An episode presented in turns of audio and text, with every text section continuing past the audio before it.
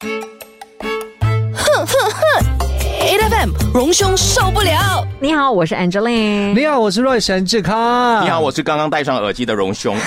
你是刚刚安装好耳机的荣兄。找不到耳机，好紧张。没事没事，不敢不敢，因为已经没有什么东西呢是比大选更赶的了。对，十九号，十一月十九号大选，其实对于我们很多媒体工作者来说，有一点松了一口气的感觉。为什么呢？因为还有大概从昨天开始嘛，宣布还有大概一个月的时间。啊，那你看投票是十九号，然后这个提名日是十一月五号。嗯，哎，其实我我想，除了媒体人会松一口气，我觉得很多政党也会松了一口气。嗯，因为看起来很多的政党都还没有敲定这个候选人。嗯啊，西蒙昨天才才公布哦，对对对，安华会去到霹雳州。对，那其实还有呢，你看国政里面呢，各个成员党之间呢，其实都还没有很明确的公布谁会上阵。嗯，所以还在谈判的。嗯，那个议席也还没分配好的感觉，是，所以需要点时间，因为提名日十一月五号嘛，距离现在还有大概两个星期，两个星期时间，嗯，还来得及打架，嗯，还来得及争吵，还来得及交换利益等等的。所以呢，呃，对政党来说，还有对很多媒体人来说，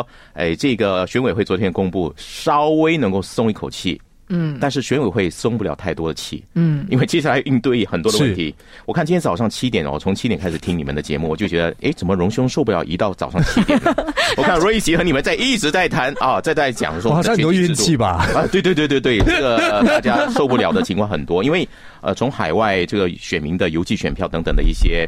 你知道邮寄选票的时间的，我也觉得太短了。对啊，啊，两个星期，你你你能够对我们马来西亚还有对全球的邮政系统有信心吗？嗯，我觉得是很难的。嗯，我们记忆犹新是前几次的大选，尤其是上一届的大选，大家看星期三的投票日，再加上那个竞选期也很短。对，呃，海外的这个选票怎么寄过来呢？所以，所以有很多令人这个呃看到很感动的画面嘛，可歌可泣的故事嘛，对不对？这一页是马来西亚民主的发。展过程当中一个非常漂亮的风景，嗯，我觉得太太感动了。但这一届会不会有呢？诶，我们拭目以待。不过呢，我觉得选委会要解决的问题还不只是这一些，嗯啊，比如说。虽然公布了啊，十九号十一月十九号是投票日，嗯可是大家都知道说很有可能是会下雨的。嗯，那下雨的话呢，在马来西亚呢也很有可能会水灾的。是那 这个情况，如果呢在呃十八号下大雨，嗯，那十九号可能呢有些地方会淹水的情况，哎，这个选举要怎么解决？选举要进行？对，我们是不是有一个后备的 SOP？这也是昨天呢竞选们马上呢就提出了一些看法，就是说，哎，对，定了我们投票日，但是。哎，有没有一些呃准备的 SOP？比如说水灾怎么办？我们如果展延的话，展延到什么时候？那我们选民要有一个心理准备吧，或政党有一个心理准备。嗯，所以这些东西呢，都还有待我们选委会呢，在接下来时间好好的告诉我们该怎么做。其实呢，昨天的这个选委会呢宣布的这个记者会啊，其实大家更期待看到的就是已经是有这个全盘计划，是该怎么样应对的这一些种种的。但是其实昨天呢，真的是很简单的说了日期，说了一些哎补选的情况啊，或者。是周选举的情况啊，甚至是这个选民测是什么时候，就这样子结束了。其实就很多政治人物的那那个出发点一样，其实你们担心这样多做么嘞？下大雨就拿雨伞去投票喽。去啦！哎，昨天你看啊，我们有另外一个我觉得蛮注意的，就是我们的前前。前前前前没有，他也是前任首相嘛马哈蒂尔对嘛？他也在推特里面发文了，啊，讲了几个很有趣的一些他的看法，因为他建议选委会哈，就是让选民啊，就是禁止选民在投票的时候携带手手机。对，那用意是什么呢？是担心呢，呃，这样让很多政党有买票的机会啊，有就是有机会，对，因为你要证明你你你的确投给这个政党，所以你可以用手机记录下来拍下来。那哎，这个我从来没有想过，可能。呃，你知道吗？就是敦马在我们马来西亚政治里面已经有这么久了，而且还领导领导了这么乌统这么多年，他懂得乌统里面的一些操作系统了哈。哎，他也说了，呃，淹水为什么他反对淹水的时候或者水灾这旺季的时候举行这个大选呢？是因为哎，在一些呃偏区呃偏乡的地方，嗯，如果有水灾的话呢，就要出动很多政党会出动什么呢？货车啦，在选民去投票，嗯，哎，在货车当中就有很多可能的交易，嗯。就是把钱给你啊，等等的。哎，我想哇，这些东西这么的细节，敦马都很清楚啊。因为选选举法令里面的话，一定是你不能有任何政党的那个标志还有 logo 的情况出现在你的那个竞选区的地方、投票区的地方，然后再加上，其实你的所有的交通啊，就是如果提供交通方便的那些东西，都不能够是有政治利益的。嗯，对对。而且呢，在规矩上面的话，其实你在投票的时候也是不允许拍照的了嘛。对对，所以有很多很多的一些。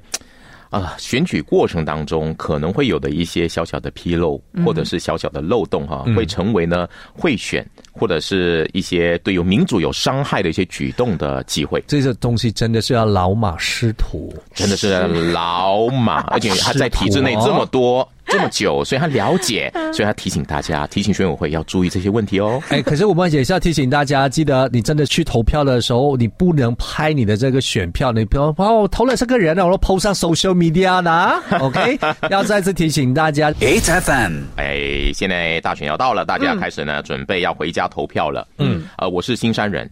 但是呢，因为我是媒体人，所以我也要申请这个邮寄选票。就媒体人可以，你你是可以，对，是可以申请。我上一届也是申请的，所以也是一样，二十三号之前要对对，所以要准备一些手续，就像呃海外选民也是一样嘛，就是在这个期间截止了啊。那我们呢也有一个时间的限制，就是你要申请，然后呢呃提早的投票投寄这个选票，邮寄的选票。但是我觉得我们还好，是因为我们在马来西亚，嗯，从吉隆坡寄到新山的选票应该。准时到吧，应该不会太迟吧？如果他真的是能够迟的话，那我们真的也没有话好说了，你知道吗？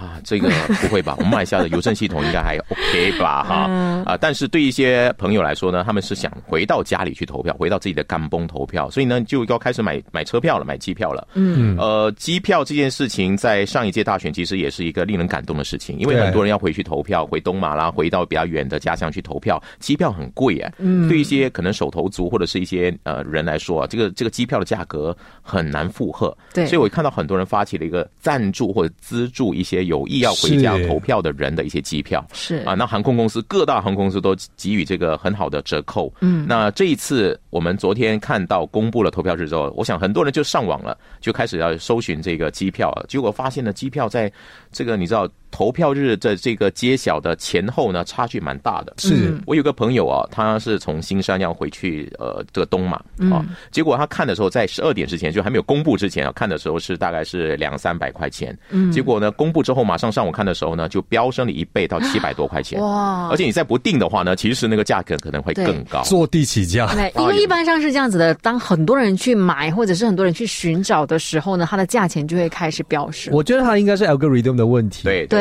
是这样。的，所以也就是越多人的越多供应的话，有需要的需求的话，它供应越少的话，可能价格就会起的很多。嗯，呃，我们一直希望说，民主的这个过程当中是要全民参与的，包括投票，投票是个民主过程当中很重要的一种表现行为嘛。嗯，所以如果你在这个投票日的时候呢，呃，第一时间，比如说在上一届大选哈，星期三让大家很不方便的话，其实就已经让很多人在参与民主过程当中受到很多的阻碍。那现在呢，我们公布了这个呃大选的投票。日的时候呢，啊，你也发现到大家想去履行我们作为一个公民应该要有尽的责任和义务，但是呢，我没有钱，我怎么去尽我的义务呢？嗯啊，这个东西呢，就会让我们的这个选举哈，好像少了一点哈，就是便民的这样的一种呃色彩在里头。嗯啊，我想呢，这个部分看到是马航还有飞营已经有提供了折扣，但是另外一个很重要的本地的廉价航空还没有宣布了啊，我们也希望它宣布，让更多人能够呃。轻松的回去投票，因为其实你说到，其实呃，就尤尤其是我觉得特别要关注的是东马的选民，嗯，对，因为其实你讲飞机票的话，一般上比较贵的，其实还是飞东马，嗯，那么问题是现在有一些呃，可能是组织，他们就开始出来说，我们会 allocate 一个 budget 出来，然后其实就可以发放给那些有需要的朋友们。可是我就回到去选委会之前提醒大家的一件事情，其实因为在选举法令里面的话，你这一个。这样子的举动，它背后你的这个组织本身，它必须不能和你的那政党是有扯上任何的关系，要不然的话，这其实就是违反了那个法令了嘛，嗯，是。对吧？所以那个问题是，现在有人出来提供这一个呃，把这给你们买机票也好，他必须是一个独立的团体，要不然的话。政党想要出钱，其实他也会必要投他，你也不行啊，对啊，对吧？对对对，所以真的是要好好的去解决这一件事情。对，所以啊，钱的问题是接下来大家都面对的啊，不只是选民面对的钱的问题，因为你要你要回乡嘛，哈，你的这个呃机票啦，你的车费啦，还有过这个收费站等等，都是一个负担。而且对于比如说我们华裔选民来讲哦，十月十九号你回去的话，再过不久你又要再回家了，因为新年要来了，农历新年要来了。那短期内你是不是能够负荷回两次的这样的一个行程的费用呢？大家要精打细算，因为经济也不好啊。嗯，那这个政党现在也要筹足这一个子弹啊，这子弹就是所谓钱啊，不是真的子弹啊，啊，真的是钱啊，来来筹足他的这个竞选经费啊。那包括我们最近我们的看守首相的一些言论也引起很多争议啊，子弹论啊，他说我也给了呃国政很多子弹，就是他所谓子弹不是钱啦，嗯。而是说比如说有我们前总检察长啊汤米汤姆斯的这个回忆录的调查报告还要解密要公开，那这些呢都引起很多争议，嗯，这个子弹用的是不是？公正有有有正确，因为你作为一个呃执政人，你可以随意的，就是按自己的可能政治的需要去解密一些司法界的可能呃这些报告。嗯，那我觉得这个部分呢是有值得商榷的。所以子弹不能乱用，钱也不能乱花，要花在刀口上，尤其是经济不好的时候哈。嗯，而且呢，你说到子弹的时候，大家就开始敏感起来了哈。等一下回来继续有荣兄受不了啊，守着 A F M。哼哼哼。A F M 荣兄受不了。你好，我是 Angeline。你好，我是 Royce。你好，我是受不了的荣兄。呃，我有一个习惯，开会的时候呢，手上一定要有一些笔记本。嗯啊，至少呢，我我我能够做一些记录。我我这是被训练出来的。嗯嗯。我在大学毕业的时候，我在台湾大学毕业的时候，我进入了一一家杂志社。嗯。在杂志社，我到现在很感感恩，因为他让我看到了，学到很多东西。首先呢，我觉得他让我在工作上呢学习到了一些态度的问题。嗯嗯。啊，那个杂志社叫《天下杂志》。嗯。啊，在台湾算是一个相当受到我们都看过，我们都看过。我进去的时候呢，第一次开会的时候，我就被教训了。嗯。因为我的这个上司就说：“你开会怎么不带笔记本呢？”当然那个时候没有手机。我那年代还没有出现手机，所以我就说哈，要带笔记本啊。他说，那我刚才讲的话有重点，你怎么记下来？你的大脑这么记忆这么好吗？所以从那个时候我开始呃，就是学习到任何的会议跟别人谈谈东西的时候呢，手上呢都要一个笔记本。那现在可以用手机等等的记录，所以这个东西一直到我现在呢，都养成一种习惯，也变成是我对我的下属或者是我的同事或者是我的学生呢，都有有所这样的要求。嗯，可是这件事情呢，对很多的部长来说，可能都不觉得是一回。事，所以呢，最近也引起了很多的争议。啊，就像我们的交通部长哈，我们交通部长呢，他在前阵子呢出席了这个东盟交通部长的会议啊，嗯，那就跟这个欧盟交通和运输总局的代表在一个长桌上呢来开会啊。当然，这也是一个要拍个照嘛，很漂亮啊。大家哇，然后准备要开始谈一些事情的时候，这照片一传出去的时候呢，哎，我们的我们的学我们的这些网民啊，我们这些朋友公众啊，都很有这个这个时间哈，去找出一些哎值得关注的。亮点，你知道亮点是什么吗？高手在人间，真的，大家真的是那个眼睛很利啊，我们都没有什么注意到，大家会圈起来。当大家圈起来那个亮点的时候，你会发现，哎，真的有有奇怪的地方，就是所有的开会，包括这些欧盟的交通运输总局的代表吧，他们就一字排开，大家手上这个眼前的桌子都是摆满了文件，嗯啊，但是呢，在另外一边，就是我们马来西亚的这个代表啊，我们的交通部长啦啊，还有他的官员代表呢，桌上前面呢是一片的。非常干净，连茶杯也没有，就是空荡荡的。那我们交通部长还可以把手放在这个前面的桌子上，哈，就非常轻松。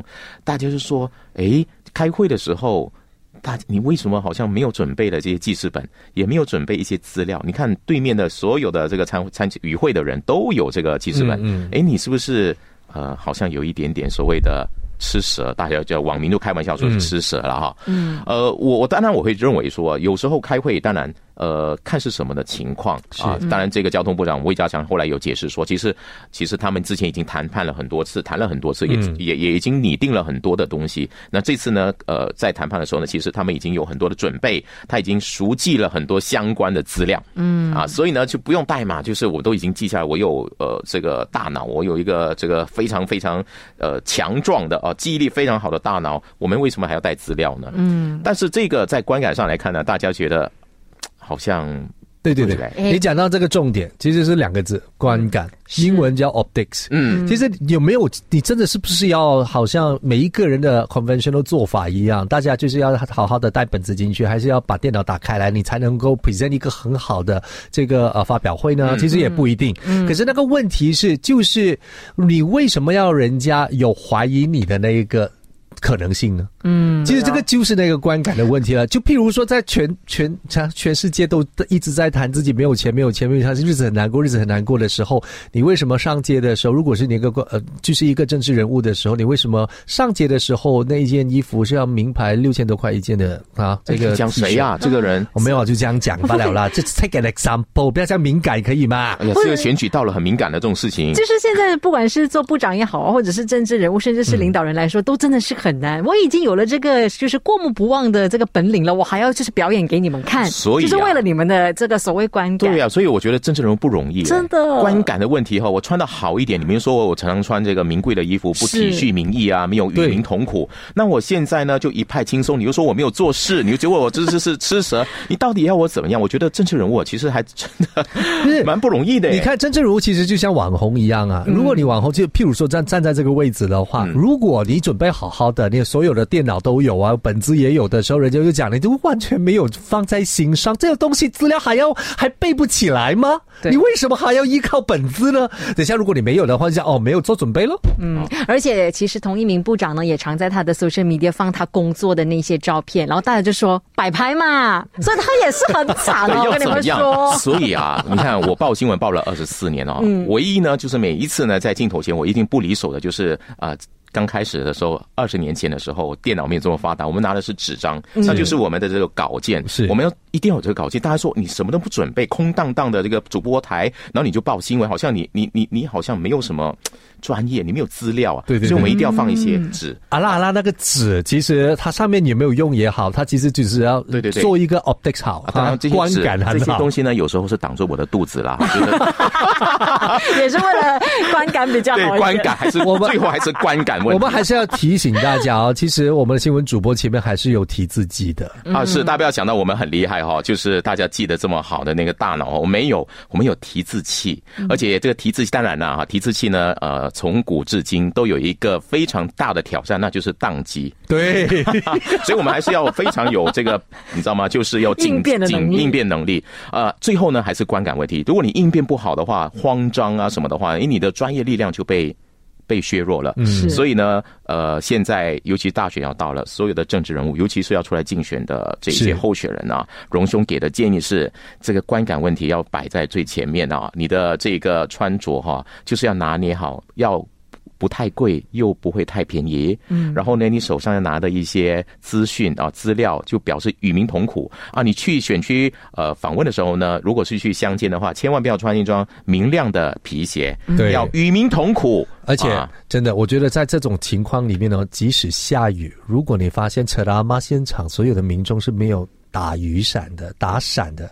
你千万不要打，对，还有不要浓妆踩高跟鞋。讲到这个，对，淹水的时候千万不要做一件事情啊，不要呢穿着挖蚁挖挖人的这个服装去这个竞选的地方，然后好像划水过去，或者是在潜水，然后去到选区去采访、去报啊、去去拜访选民，这样引起反感，因为太 over 了。嗯，所以这个观感问题，请你拿捏好，你要请个专业团队来请我们，真的请我们。如果处理不好的话，它不是公关，它是关公。灾难，这个非常大的灾难。等一下回来继续聊，守着 A F M。哼哼哼，A F M，荣兄受不了。你好，我是 Angeline。你好，我是若陈志康。你好，我是受不了的荣兄。马来西亚的治安好不好呢？你们认为？嗯，我觉得近几年算是 OK。我也觉得是要似乎在哪一区吧？哦哦，就是就是说，因为马来西亚蛮大的，对不对？地域性地域性的问题，有一些地区呢，传统上来讲呢，就是所谓的传统上啊，嗯，就是从过去到现在，我们累积的一些经验啊，就是晚上的时候呢，啊，如果一个人的话，就尽量不要去。我我想到很多地方都是一样啦，就是晚上啊深夜的时候，尤其是女生，就千万不要落单，对。啊，就是不要在深夜的时候在一些呃溜达啊，都会有危险。呃，但是呢，最近哦，就是我们看到一件令人非常难过的事情，就是我们马来西亚有位女生在台湾，呃，就是这样被杀害了啊，就是遇难了啊。那我们看到，当然一个二十四岁的女子的一个生命的陨落，我们都觉得很难过。呃，但是这一件事情呢，也引起了很多大家对于台湾的治安还有马来西亚治安的比较的一些讨论。嗯啊，比如说我们有这个著名的 YouTuber 嘛，哈，王明志就说，啊，当初呢就是因为台湾治安不错，所以说他才会去台湾留学啊，去去呃深造。但是呢，台湾有一位很有名的法医啊，叫高大成，他马上就反驳说，其实台湾的治安很好啊，比马来西亚好一百倍哦，是因为你们马来西亚人不了解台湾人的习性习惯，所以你遇到了坏人，所以呢，呃，千万不要说台湾的这个治安不好，是你们马来西亚治安不好。那这件事情呢，我想呢，我们马来西亚人怎么可以就此罢休呢？所以就有死亡威胁了 啊！对，你看他的信箱就爆满了，我看一下哦，他在媒体上显露出来几则留言呢，我就想笑了，我想哇，这。果然是马来西亚人的用意啊！一开始呢就问候他的家人啊什么的，哇，对，呃。治安的问题真的是每个国家都有。你说美国治安好不好？你要纽约肯定不好哦，这是也是蛮蛮有名的哈。你说欧洲啊，比如说现在一些旅游胜地的这个治安也不好啊，常有扒手啊等等的。那马来西亚当然呢，我们也不能说马来西亚治安非常好。但是如果你说国与国之间比较，或者是某一个地方我们大家相比谁比较好的话，其实蛮伤人，也很难去找到一个比较的一个标准在里面。所以这件事情呢，其实啊，当然我们马来西亚朋友了，当然要爱国嘛哈，真的是你怎么可以讲我们国家治安？不好，虽然我们治安治安不好，那是我们家的事，关你什么事？你为什么说你的治安比我们好呢？嗯，呃，相同的，我觉得对于像这个法医来讲，他也站在他的立场。哎，我们台湾为什么说我们台湾立场？呃，我们台湾的治安越来越不好啊？其实你们的国家也好不到哪里去啊，所以大家就变成是只是一个口水战，没有意义。反正我是觉得说，在件事这件事情上啊，当然台湾方面有关的方面的确要看一下。你看，短短三年里面，马来西亚的三位女学生、女子啊，在台湾生活的都。都有遇到这样的一个不幸的事情，嗯，那当然你说这是呃几率的问题，嗯。啊，或者是个人的遭遇的啊，可能这样的一个问题，但是它再再显露出了这个地方，我们对这个地方的治安开始有一些的担心，嗯。啊，因为你看我们马来西亚人到台湾去旅游啊，等等啊，都是非常多的啊这情况，所以呢，这个台湾有关单位呢也要好好的去想想哦，这个或者是去去呃找出。问题的根源，因为这个事情呢，不止发生在马来西亚人身上，其实你看台湾的社会的新闻也蛮多的。其实我我我倒很好奇，在这个点上，这个节骨眼上，其实台湾政府它能做什么？现在它不是一个劫杀案。嗯，你知道我明明白什么意思吗？如果是因为一般的抢劫还是偷窃，甚至什么之类的导致死亡这件事情的话，政府还是可以去干涉一下。这还比较是治安问题，这真的是那些所谓的道路上治安的问题，但是民宅的治安的问题。可是现在是一些感情纠纷，然后有金钱瓜葛，然后他还是有交往什么东西之类的这种东西，手段也是蛮蛮蛮残忍的。对，前这三宗我们过去看到这两年的这三宗，其实令人发指的，他们。的一些呃，那个杀害的一些行为哦，当然，呃。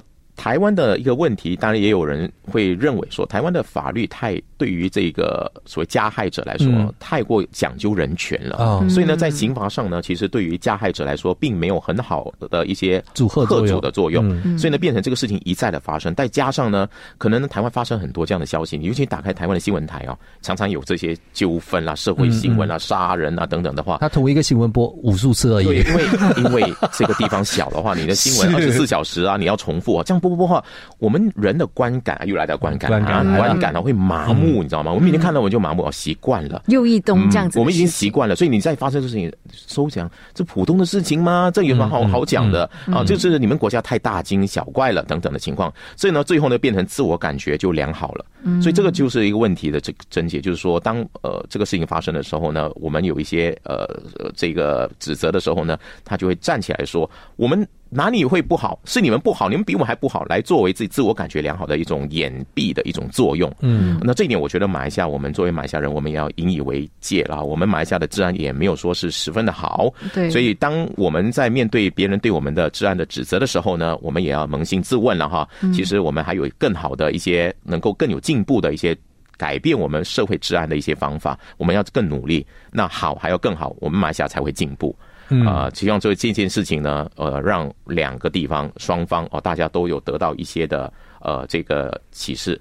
啊，最重要的是，我觉得这件事情真的不要再发生了，因为我们不想再看到，呃，大家开开心心的出国去留学，结果呢，让你家人呢，就是看到了这样的一个，接受了这样的一个噩耗，我觉得这是我们十分的不忍的一件事情啊。每逢星期一至五朝早六点到十点，N F M 日日好精神，Rise 同 Angelie 准时带住啲坚料嚟健利。